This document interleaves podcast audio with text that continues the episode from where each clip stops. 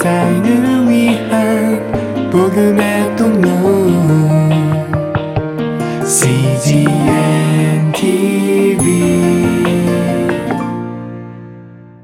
오랜 연단과 기다림 끝에 다윗은 드디어 왕이 됩니다. 아, 먼저는 아, 유다의 한 지파의 왕으로 그리고 7년 6개월 후에는 이스라엘 전체 왕으로 추대됩니다. 그는 왕이 되기 위해서 스스로 왕의 자리를 취한 적이 없습니다. 추대를 받았어요. 유다 지파의 추대를 받아서 왕이 되었고 오랜 기다림 끝 힘으로 얼마든지 자기가 왕의 자리를 이스라엘 전체의 왕이 될 수 있음에도 불구하고 하나님의 때를 기다리다가 하나님의 백성들을 전체의 추대를 받아서 이스라엘 전체 왕으로 등극을 합니다. 그리고 그동안 분열됐던 지파를 연합하기 위해서 수도를 옮기는 결단을 합니다. 기득권을 내려놓고 헤브론이란 성지, 그 성지는 아브라함의 무덤이 있고 조상의 무덤이 있고 유다의 성지입니다. 그런 성지, 그런 기득권을 내려놓고 그는 여부수성, 여호수아 이후에 400년 동안 방치해두고 정복하지 못했던 이스라엘의 눈에 가시 같은 여부수성을 마침내 정복하고 그곳을 새로운 수도로 삼아서 민족 통합의 구심점으로 삼습니다.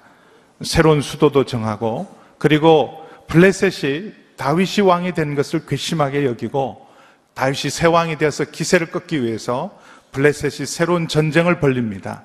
그러나 두 차례에 걸친 전쟁에 그동안 오랫동안 이스라엘 백성들은 블레셋의 식민지 아닌 식민지처럼 어, 블레셋의 정복 아닌 정복으로 고생을 많이 하고 시달림을 많이 당했음에도 불구하고 다윗은 멋있게 두 차례의 승리를 일구어내서 나라의 급속한 안정을 일구어냅니다. 아, 거의 사울 시대에 피폐했던 국가, 분열되었던 국가, 아, 그리고 블레셋에 의해서 거의 노른자 위의 땅을 다 빼앗겼던 이스라엘이 다윗 때 단 한 번의 놀라운 회복과 부흥을 일으켜냅니다. 그래서 나라는 급속히 안정이 됐고 나라는 통합되기 시작했습니다. 평안할 때 다윗은 새로운 관심, 오늘 말씀을 보니까 다윗이 군대를 다시 모으고 있습니다.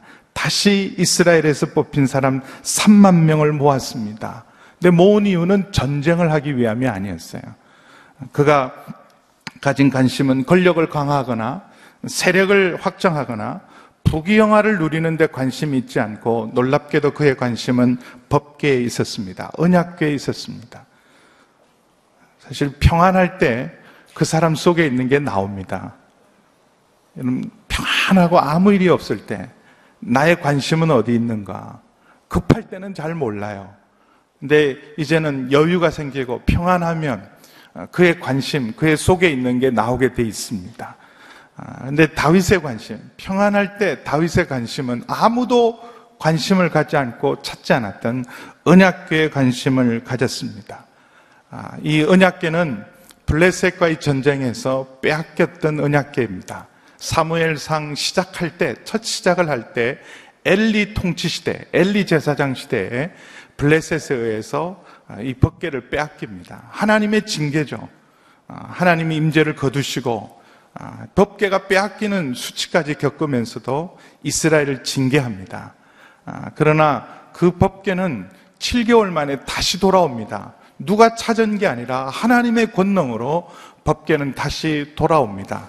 아, 그러나 돌아왔을 때 베세메스 사람들, 첫 그 법계를 받았던 블레셋으로부터 받았던 베세메스 사람들은 열면 안 되는 법계를 열다가 많은 사람들이 희생을 당하고 그래서 그 두려움 때문에 기랏 여아림에 보관된 채로 오랫동안 잊혀졌던 법계였어요. 아, 거의 60년 이상 사무엘 통치 때도 그리고 사울 통치 때도 잊혀져 있었던 법계에 대한 관심을 갖기 시작했습니다. 이 법계에 대한 관심은 단지 정치적인 계산이나 인간적인 계산으로 찾기 위함이 아니었어요. 그는 정말 하나님의 임재와 권능을 사모했습니다. 광야 시절 그는 도망자로 도피 생활을 하면서 그의 중심에는 언제나 하나님이 계셨어요. 그래서 그 하나님의 임재에 대한 사모함, 하나님의 그 통치에 대한 사모함, 법계에 대한 사모함이 오랫동안 그의 가슴 속에 있다가 마침내 여유가 생기고 기회가 생길 때 제일 먼저 관심을 가지고 회복하고 했던 것이 법계에 대한 관심이었습니다. 시편 132편을 보면 이 언약궤, 법궤에 대한 다윗의 엄청난 관심과 열정을 우리가 엿볼 수 있습니다. 시편 132편 2절에서 6절 말씀까지를 함께 읽겠습니다. 자막 부탁드립니다. 8절까지 시편 132편 2절에서 8절까지 함께 읽습니다. 시작. 그가 여호와께 맹세했습니다. 야곱의 전능하신 분께 소원했습니다. 내가 내 집에 들어가지도 잠자리에 들지도 않고 내 눈이 잠들지도 내 눈꺼풀이 졸지도 않겠습니다. 내가 여호와를 위한 곳 야곱의 전능하신 하나님이 계신 곳에 찾을 때까지 말입니다. 그곳이 에브라다에 있다는 말을 듣고 나무들이 무성한 들판에서 찾았습니다. 우리가 그분이 계신 곳에 가서 그분 발판 앞에 경배를 드릴 것입니다. 오 여호와여 주와 주의 능력의 언약궤는 일어나 쉬실 곳으로 들어가십시오. 그는 얼마든지 평안을 누릴 수 있고 단잠을 잘 수 있음에도 불구하고 그는 이렇게 고백합니다. 하나님, 내가 집에 들어가서 편히 쉬지 않겠습니다. 잠자리에 편한 잠자리를 제가 구하지 않습니다. 내 눈이 잠잘지도 내 눈꺼풀이 졸지도 않고 오직 하나님의 언약궤, 하나님의 정극궤가 있는 곳을 찾을 때까지 그리고 마땅히 편안히 쉬실 곳으로 모실 때까지 내가 결코 편안한 잠을 거부하겠습니다. 편안한 삶을 거부하겠습니다. 이런 열정과 갈망으로 그는 법계를 수소문합니다. 언약계를 수소문하다가 드디어 기랏 여하림 어, 바알레 유다라는 곳에 있다는 소식을 듣고 그는 3만 명을 모았어요. 국가적인 행사죠. 마치 전쟁을 준비하듯이 두 가지 목적이 있을 겁니다. 하나는 이 법계를 옮겼는데 혹이라도 블레셋이 공격할까봐 3만 명의 무장한 군대들과 함께 또 이것은 모든 국민들이 모든 백성들이 함께 다 참여하고 그리고 함께 기뻐해야 될 국가적인 행사이기 때문에 다윗은 만반의 준비를 갖추고 법계를 찾으러 갑니다. 우리 1절에서 6장 1절에서 아, 5절까지 말씀을 다시 한번 읽습니다. 같이 읽습니다. 시작.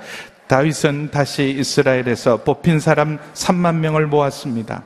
다윗은 일어나 이 모든 사람들을 데리고 바알레 유다로 가서 하나님의 괴를 가져오려고 했습니다. 그 괴는 그룹들 사이에 계시는 만군의 여호와의 이름으로 불리는 괴였습니다. 그들은 산 위에 있는 아비나답의 집에서 하나님의 괴를 새수레에 옮겨 실었는데 그때 아비나답의 아들인 우사와 아효가 그새 수레를 몰았습니다. 그들이 산 위에 있는 아비나답의 집에서 하나님의 궤를 가지고 나왔고 아효가 궤 앞에서 걸어갔습니다. 다윗과 이스라엘의 온 집안은 여호와 앞에서 잣나무로 만든 여러 가지 악기와 수금과 비파와 소고와 괭과리와 심벌들을 연주했습니다. 그럼 잘 아시는 것처럼 법계는 하나님의 임재의 상징입니다. 아, 하나님께서 모세에게 성막을 만들라 말씀을 하셨어요. 언약을 맺으신 다음에 성막을 만들라 그랬을 때 그 성막의 가장 핵심은 지성소에 모실 언약궤입니다. 아, 그 언약궤가 없으면 성소는 성소로서 지성소는 지성소로서의 기능을 다 잃어버립니다. 언약궤 자체가 성전인 만큼 중요한 것이 언약궤입니다. 크기는 이 강대상 정도밖에 안 돼요. 한 우리 허리쯤 75cm 정도 오는 높이에다가 75cm 정도 되는 넓이에 1.25m 정도 되는 길입니다. 근데 거기에 제사장들이 어, 어깨에 메고 갈 수 있도록 어, 채를 만들어서 어깨에 메고 옮기는 어, 그런 궤였어요. 그 안에는 십계명 돌판이 들었고 원래는 만나 항아리와 아론의 쌍난 지팡이가 들어 있었습니다. 솔로몬 때는 만나 항아리와 이, 이 아론의 쌍난 지팡이는 이제는 없고 오직 법계만이 보관했던 것. 그래서 예, 모세 때도 여호수아 때도 이스라엘 백성이 이동할 때 언제나 법계가 앞서갑니다. 법계가 이스라엘 백성을 인도해 갔고 그리고 요단강을 건널 때도 법계가 먼저 옮겨갈 때 요단강 물이 갈라지는 놀라운 역사가 있었습니다. 그래서 그 법, 법계 안, 법계를 덮는 뚜껑이 있어요. 이 뚜껑이 있는데 그 뚜껑이 속죄소 혹 시원자라고 합니다. 그 뚜껑은 금으로 34kg의 금으로 두 날개 그룹 하나님의 수호 천사의 날개를 맞대어서 만든 하나님의 임재와 영광과 통치의 상징이었어요. 근데 그 법계를 왜 굳이 예루살렘으로 옮기려고 했을까? 아, 예루살렘은 이제 막 정복한 땅입니다. 400년 동안 이방인들이 살았던 여부수성이에요. 성소로 삼을 만한 땅이 이스라엘 안에 참 많았습니다. 베델도 성소였고 원래 이 가난 정복 시대에 그리고 사무엘 때는 실로라는 곳에 법궤를 모셨어요. 많은 성소 헤브론도 있었고 아, 조상들이 하나님 앞에 예배했던 많은 성소가 있었지만 굳이 이 여부스로 여부스 땅인 이 예루살렘으로 새로운 수도로 왜 아, 법궤를 옮기려고 했을까? 사람들은 또 신학자들은 이렇게 해석해요. 아, 다윗의 그 왕권을 아, 정당성을 확보하기 위해서 아, 그리고 새로운 예루살렘이라는 수도의 신적 권위를 더하기 위해서 물론 그런 정치적이고 인간적인 계산이 있겠지만 그러나 다윗은 시편 132편에 보신 것처럼 그는 순수했어요. 그는 다윗성이 되기보다는 예루살렘이 하나님의 도성이 되기를 원했습니다. 인간적으로는요, 저 같으면 제 이름으로 불려진 도시로 남기를 원했을 것 같아요. 다윗성. 이렇게 남기를 원하죠. 하나님의 도성으로. 그런 다윗성이 되기보다는 예루살렘이 하나님의 도성이 되기를 원했습니다. 그리고 그 다윗성에는 다윗의 보좌가 있고 다윗이 통치하는 나라가 아니라 다윗의 도성에는 하나님의 보좌가 있고 하나님이 통치하시는 하나님 나라라는 것을 그는 선포하기를 원했어요. 그래서 다윗성이 아니라 하나님의 도성으로 다윗의 보좌가 아니라 하나님의 보- 영원한 보좌가 있는 하나님의 나라로 선포하기 위해서 그는 법궤를 옮기려고 합니다. 그래서 그는 왕이 되었을 때도 이런 대관식을 하지 않았어요. 이 전국적인 행사로, 전 국민적인 행사로 그는 왕의 대관식 때도 이런 행사를 치르지 않았는데 더 화려하고 장엄한 행사로 축제의 장을 열었습니다. 그래서 동원할 수 있는 모든 것들을 동원해서 법계의 그 예루살렘으로 들어옴을 진심으로 기뻐하고 축복하고 축가가 열리고 있었을 때 갑자기 돌발 상황이 발생했어요. 6절입니다. 6절 함께 읽습니다. 시작. 그들이 낙원의 타작마당에 이르렀을 때 소들이 날뛰자 우사가 손을 뻗어 하나님의 꾀를 붙들었습니다. 7절입니다. 우사의 잘못된 행동 때문에 여호와께서 그에게 불같이 진노해 그를 치시니 그가 거기 하나님의 궤 곁에서 죽었습니다. 이런 범국가적인 축제가 갑자기 장례식장으로 돌변했습니다. 정말 돌발적인 행동이죠. 아무도 예측하지 못했어요. 잘 가던 소가요, 낙원의 타작마당이라는 넓고 아주 넓은 지역을 지나갈 때, 오히려 안심하고 지나갈 때입니다. 좁은 길을 간- 가고 비탈을 내려왔어요. 원래 기랏 여아림, 바알레 유다는요, 산입니다. 언덕을 내려왔어요. 언덕을 내려와서 골짜기를 내려와서 사실 거기에서 날뛰든지 거기에서 요동하는 건 이해할 수 있어요. 근데 이 타작마당이라는 것은 넓고 평탄한 곳이에요. 그래서 어렵고 위험한 길을 잘 통과해서 안전하게 이제는 정말 잘 갈 수 있는 땅에 딱선그 순간 소들이 날뛰기 시작했어요. 마치 앞에서 누가 가로막는 것처럼 발람 시대에 이런 발람 앞 발람 앞에 칼을 뺀 천사가 그 나귀의 앞을 막고 있는 것처럼 이전에 이 법계를 빼앗겼을 때, 언약계를 빼앗겼을 때 블레셋 사람에게 재앙이 임합니다. 가는 곳곳마다 블레셋 땅에 재앙이 임해서 아, 자신들이 감당할 수 없음을 알고 돌려보내요. 돌려보낼 때 이게 정말 하나님이 하신 일이라면 이스라엘의 하나님이 개입하신 일이라면 이 어린 새끼를 둔 암소를 묶어요. 수레에 묶습니다. 한 번도 나귀를 이 수레를 매지 않았던 멍에를 매지 않았던 소에게 멍에를 메어서 아무 사람도 없이 그냥 수레와 소만 보내요. 새끼가 있어요. 근데 그 새끼를 두고 정말 곧장 아, 이스라엘 땅으로 가면 이건 하나님이 하신 일이고 아니면 우연히 일어난 일이다. 근데 놀라운 일은요, 자로도 울어도 소가 치우치지 않고 울면서 가요. 여러분, 울면서 가는 건 새끼를 두고 가기 때문에 갈, 가고 싶지 않은 거예요. 근데 울면서도 누가 마치 끌고 가는 것처럼 똑바로 갔어요. 이번에도 돌아온, 이번에도 다윗이 하나님의 법계를 예루살렘으로 인도할 때 갑자기 가장 좋은 땅입니다. 어려운 코스는 다 지났어요. 가장 평탄한 곳에서, 안전한 곳에서 소들이 날뛰기 시작한 것은 사실은 하나님 개입하신 거죠. 어, 이동을 거부하신 거예요. 예루살렘으로 이동을 거부했을 때 사실 그 앞에 꿇어서 다시 물어야 합니다. 하나님의 뜻을 다시 묻고 다시 우리가 뭐가 잘못된지를 돌아봐야 하는데 수습하려고만 했어요. 그 수습의 장본인이 제사장이었던 이 인솔 책임자였던 우사 이름을 잘 지어야 되는데 우사입니다. 소에게 죽을 운명이에요. 우사. 예, 우사는 원래 고집센, 힘 이런 뜻도 있어요. 아마 나중에 지어진 이름이 아닐까 그렇게 생각해요. 고집, 힘, 자기 힘으로, 자기 고집대로 어, 자기 문제를 수습하려고 법계에 손을 댔어요. 그래서 그 자리에서 하나님이 치셔서 불같은 하나님의 진노로 우사가 그 자리에서 죽임을 당합니다.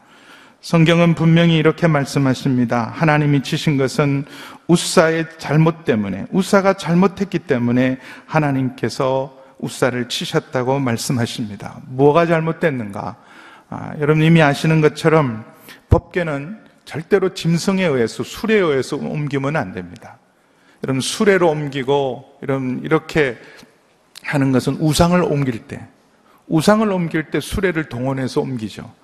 하나님의 법궤는 우상처럼 옮기지 말라. 반드시 레위인과 제사장이 어깨에 메고 직접 어깨에 메고 법궤를 옮겨야 합니다. 아, 그러나 편리하게 화려하게 새로운 수레 수많은 군악대와 수많은 사람을 동원하고 화려한 프레이드를 벌려서 하나님을 모시는 게 좋아 보였을 거예요. 그러나 그건 우상을 옮기는 일이다. 하나님은 우상이 아니시고 그리고 우리가 임의적으로 이동할 수 있는 분이 아니십니다. 우리가 움직일 수 있는 분이 아니라 하나님이 허락하셔야 돼요. 하나님께서 자신을 내어주셔야 합니다. 사실 예루살렘으로 옮기고 싶은 것은 하나님의 의지셨어요. 다윗이 옮기는 것이 아니라 하나님께서 허락하시고 하나님께서 원하시는 일이었지. 우리가 임의대로 조정하거나 통제할 수 있는 하나님이 아니라는 사실을 알려주고 싶어서 원래 역대상 15장 12절에서 15절을 보시면 다윗이 나중에 3개월 후에 깨닫습니다. 아, 우리가 규정대로 하지 않았구나. 법계를 옮긴 규정대로 하지 않아서 그 규정을 어겼던 우사가 심판을 받습니다. 아, 그러나 여러분 중요한 것은 오늘 성경 말씀이 가르쳐 주고 있는 더 중요한 이유가 있어요. 규정을 지키는 건 매우 중요해요. 우리들에게도 예배를 드릴 때, 하나님을 섬길 때, 오늘 이 말씀을 깊이 교훈해 둬야 됩니다. 우리는 하나님이 원하는 대로 하자면서 실제로는 내가 원하는 대로 많이 해요. 하나님의 방식을 우리가 말하면서도 실제로는 우리 방식대로 예배를 드리고 하나님 섬길 때 많습니다. 하나님 말씀대로 하나님을 섬기고 예배해야 됨에도 불구하고 여러분 세상 방식대로 하나님 앞에 예배 드리고 하나님을 섬길 때가 얼마나 많습니까? 온전한 순종보다는 편리하게 하나님을 섬길 때가 많습니다. 이전에 저희 집 얘기해서 죄송하지만 제 아들이요. 지금 대학생이 된 아들이 축구를 너무 좋아해요. 학교 축구부였어요. 그래서 축구를 하는데 주일날 축구를 하겠대요. 그래서 안 된다. 주일날은 축구하면 안 된다. 주일날은 어떤 일에서도 예배를 드려야 된다. 아, 그랬더니 예배는 꼭 드린대요. 예배는 꼭 드리는데 아, 축구는 안 하면 안 된대요. 자기만 빠질 수가 없대요. 아, 그러면 오해해라 오해. 아니 오전에 하기로 했는데 어떻게 오해하냐? 안 된다. 예배부터 드리고 그리고 오해 예 그리고 축구를 해라. 그러면 나주, 나, 마지막 타협은요 축구하고 예배 드리겠대요. 그래서 안 된다. 그랬더니 죄송합니다. 걔가 하는 말이 있어요. 우리 교인들도 저녁 7시에도 예배 드리고 밤 9시에도 예배 드리는데 왜 자기는 오후에 예배 드리면 안 되냐요? 할 말이 없더라고요. 왜 교회에서는 11시 반에 예배만 드려라. 그러지 않고 2시도 예배 드리고, 4시도 예배 드리고, 7시도 예배 드리고, 아빠는 거기 가서 설교도 하면서, 왜 나는 오후에 예배 드리면 안 되냐는 거예요. 그래서 지금은 내가 아버지고, 네가 아들이다. 너는 미성년자고, 지금 이해가 안 되더라도 무조건 예배부터 드려야 된다. 근데 그때 제 마음에 든 게 있어요. 맞다. 우리가 어쩔 수 없이 시간을 옮길 수는 있어요. 그러나 내 편리대로 세상 일 때문에 만약 예배를 미루고 예배의 시간을 내 마음대로 정하는 것은 참된 예배자의 모습은 아닙니다. 여러분, 가인의 예배와 아벨의 예배. 왜 아벨의 예배는 받으시고 가인의 예배는 거절하셨을까요? 단지 피를 바치지 않아서 그리고 짐승을 드리지 않아서 하나님 받지 않으셨을까요? 그렇지 않습니다. 하나님은 가난한 사람의 곡식 예배도 받으시는 분이에요. 중요한 것은 가인은 하나님이 원하는 대로 하나님의 방식대로 예배를 드리지 않고 자기 마음대로 예배를 드렸습니다. 하나님께서 예배를 받지 않으시면 물어야 합니다. 화를 낼 일이 아니죠. 예배를 받지 않은 하나님 앞에 화를 낼 일이 아니라 예배를 받지 않으면 우리는 이렇게 겸손하게 물어야 합니다. 하나님 무엇이 잘못됐습니까? 그러면 어떻게 예배를 드려야 됩니까? 근데 화부터 내요. 이거하고 똑같은 거예요. 내가 드리면 드린 대로 받으시지. 그거죠. 여러분 참된 예배는 내 방식대로 내 편의대로 드리는 예배가 아니라 하나님께서 원하시는 대로 하나님 방식대로 드리는 것이 진정한 예배입니다.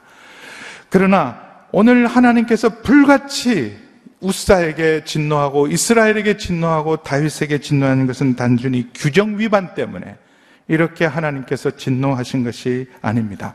다윗에게 가르치고 싶은 게 있었어요. 정말 가르, 다윗을 사랑했기 때문에. 정말 다윗의 예배를 받기를 원하셨기 때문에 다윗이 정말 제대로 할 수 있도록 가르치고 싶은 것이 있습니다. 이 우사의 심판에 대해서 다윗의 반응을 우선 보겠습니다. 그럼 8절, 9절 함께 보겠습니다. 8절, 9절 같이 읽습니다. 시작. 그때 다윗은 여호와께서 우사를 치신 것 때문에 화가 나서 그곳을 베레사 우사라고 불러 오늘날까지 그렇게 불리고 있습니다.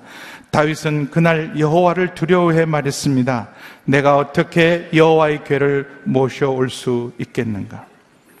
그런 하나님의 불같은 진노 앞에 우사가 그 자리에서 죽는 그 심판의 자리 앞에 먼저 느껴야 될 감정은 두려움입니다. 근데 다윗은 화를 냈어요. 우린 다윗을 압니다. 다윗이 이런 사람이 아니잖아요. 하나님 앞에 감히 하나님의 징계 앞에서 화를 내는 것 가인도 아니고요. 하나님의 징계 앞에 화를 냈던 사람 가인입니다. 근데 가인처럼 화를 내요.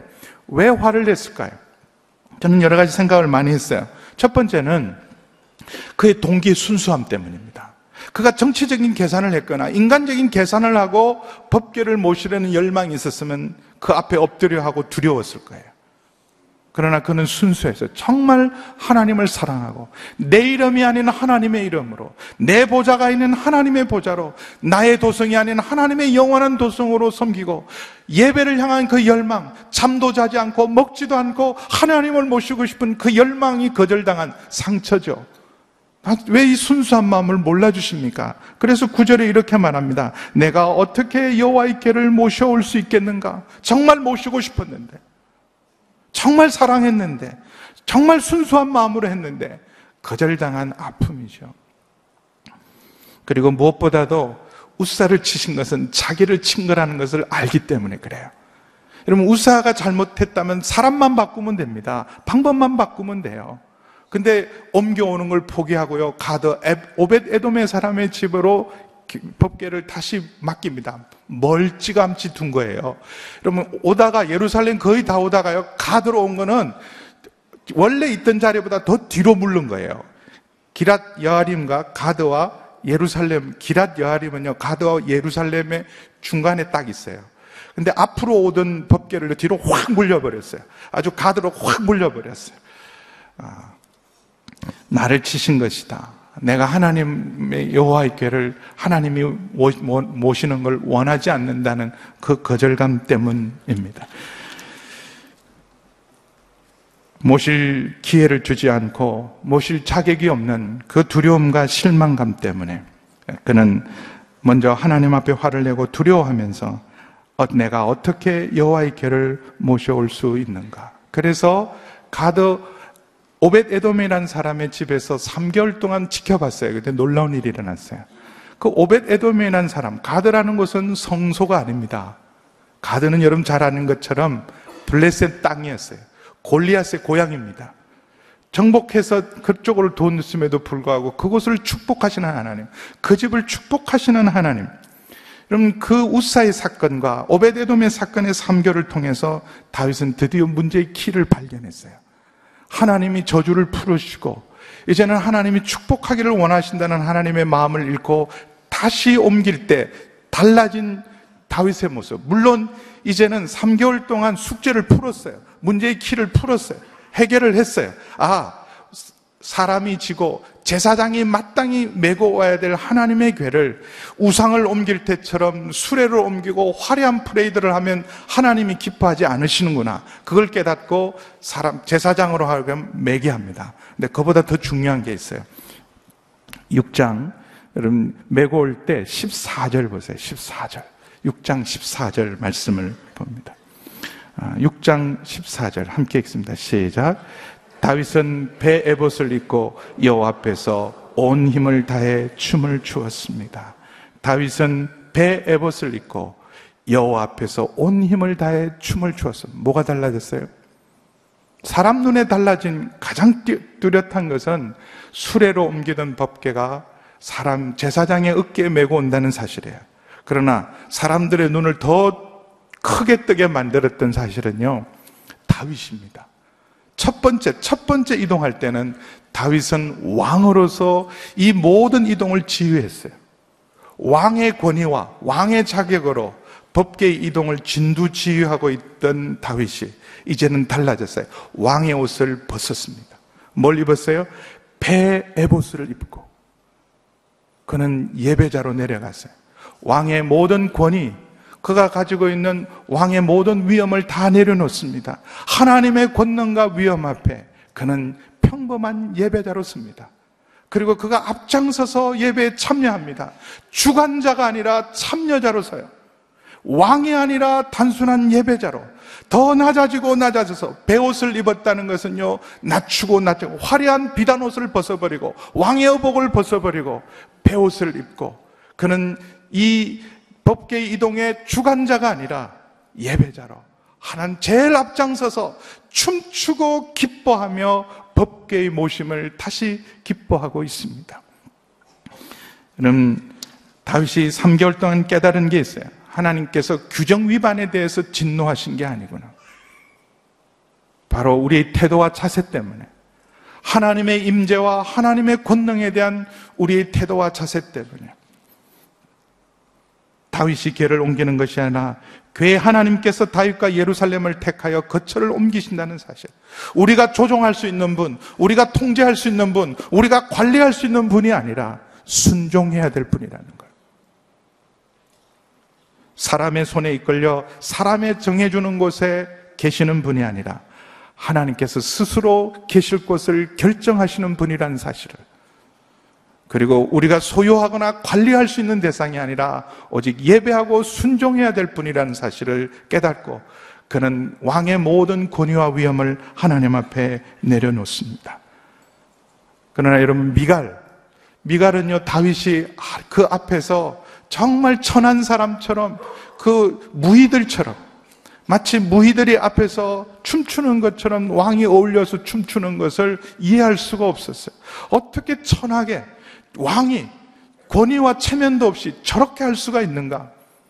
미갈은요, 하나님의 권능과 권위보다 왕의 체면과 권위가 더 소중했던 사람입니다. 왕가의 채통이 있지, 왕가의 체면이 있지. 어떻게 왕이 저 사람들 앞에서, 미천한 것들 앞에서 저렇게 춤을 출 수가 있는가? 망령 때에 춤을 출 수가 있는가? 그러나 다윗은요, 하나님의 권위 앞에 왕의 권위가 다 뭐냐? 인간적이고 세상적인 체면이 다 뭐냐? 사람의 시선 때문에 하나님 앞에 마땅히 드려야 될 기쁨을 표현하지 못한다면 그것은 위선이다. 온 힘을 다해서 하나님 앞에 춤추는 다윗, 그는 왕이 되었을 때도 이렇게 춤추지 않았어요. 저 같으면 춤췄을 것 같아요. 왕이 되었습니다. 얼마나 기다렸던 왕이에요. 골리앗 앞에서 승리했을 때도 그는 춤추지 않았습니다. 원수가 죽었을 때도 춤추지 않았어요. 오랫동안 기다렸던 왕이 되었을 때도 춤추지 않았던 다윗이 두 번째 그는 정말 평범한 예배자로 하나님의 그 임재와 영광 앞에 춤추고 예배하는 다윗. 우리도 오늘 다윗에게 배워야 합니다. 우리는 우사나 아니면 미갈처럼 여러분 하나님의 권능과 임재 앞에서도 우리의 체면이 중요하고 우리 자존심이 중요하고 하나님의 시선보다는 사람의 시선을 더 의식할 때가 많습니다. 하 목사님 이전에 그렇게 말씀하셨어요. 하나님 앞에 예배하는데 손 드는데 7년 걸렸다고. 손 드는데 7년 걸렸다는 거예요. 일어나서 찬양하자 그러면 되게 힘들어 하세요. 여러분, 하나님 앞에 일어나 찬양하는 일. 하나님을 예배하기 위해서 손을 드는 일. 이걸 사람들이 볼까봐 내 자존심 때문에 내가 누군데 내가 어떤 사람인데 그 때문에 못 하시는 거예요. 그러나 여러분 하나님을 부끄러워하면 미갈처럼 영원히 부끄러움을 당하고 하나님의 축복에서 영원히 배제를 당하지만 여러분 하나님의 임재 앞에서 참된 예배자로 기뻐하며 춤추는 다윗은 하나님의 마음에 합한 사람으로 하나님 마음에 영원히 기억되는 사람, 축복의 사람이 됩니다. 여러분 오늘 우리도 하나님 중심의 삶, 법계 중심의 삶은요, 하나님 중심의 삶에 예배자의 삶, 하나님의 주권에 순종하는 삶, 하나님 앞에서 정말 예배자로 기뻐하며 춤추는 결단이 있을 때 우리의 삶에 하나님의 임재와 영광이 회복되고 축복이 회복될 줄 믿습니다. 여러분 사람 보지 마세요. 특별히 일부 예배는요 너무 경건하세요. 너무 경건하세요. 우리 모든 예배 중에 너무 경건하세요. 물론 장로님들도 많으시고 권사님들도 많으시고 어르신들 연세 많으신 분들이 많으셔서 너무 경건했는데 경건해도 너무 경건하세요. 여러분 손도 좀 드시고 하나님 앞에 어린아이처럼 우리가 하나님 앞에 아니면 어디서 어린아이처럼 되겠습니까? 옷을 벗으세요. 여러분의 세상 옷을 벗으세요.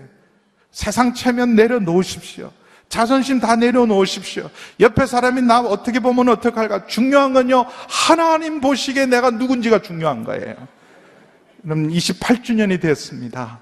다시 이제 이제 새로운 담임 목사님 모시고 제2기 온누리 교회를 이제 본격적으로 출발할 때예요.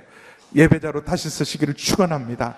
어린아이처럼 하나님 앞에 예배하며 우리 사도행전적인 교회의 가장 중요한 우리가 하나님 앞에 헌신한 게 있어요. 온누리 교회가 우리는 예배자입니다. 예배 공동체입니다. 하나님의 임재 앞에 나가는 저와 여러분이 되기를 축원합니다.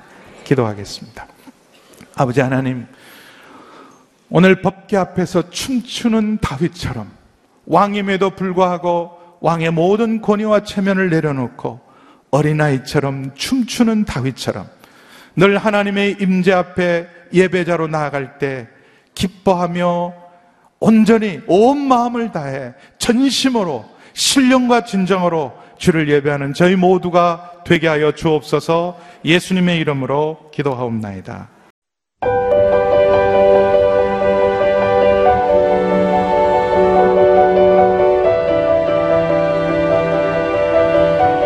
세상에는 수많은 교회들이 있지만 더 깊이 있는 말씀 강해를 찾기 위해 크기로만 교회를 선정하지 않습니다. 보다 좋은 영적 콘텐츠를 더 많이 나누기 위해 방송비를 받지 않습니다. 1년 365일 복음만 전하고 싶어서 우리는 광고를 하지 않습니다. 온누리의 복음을 땅끝까지 CGN TV와 함께 땅끝 성교사가 되주세요.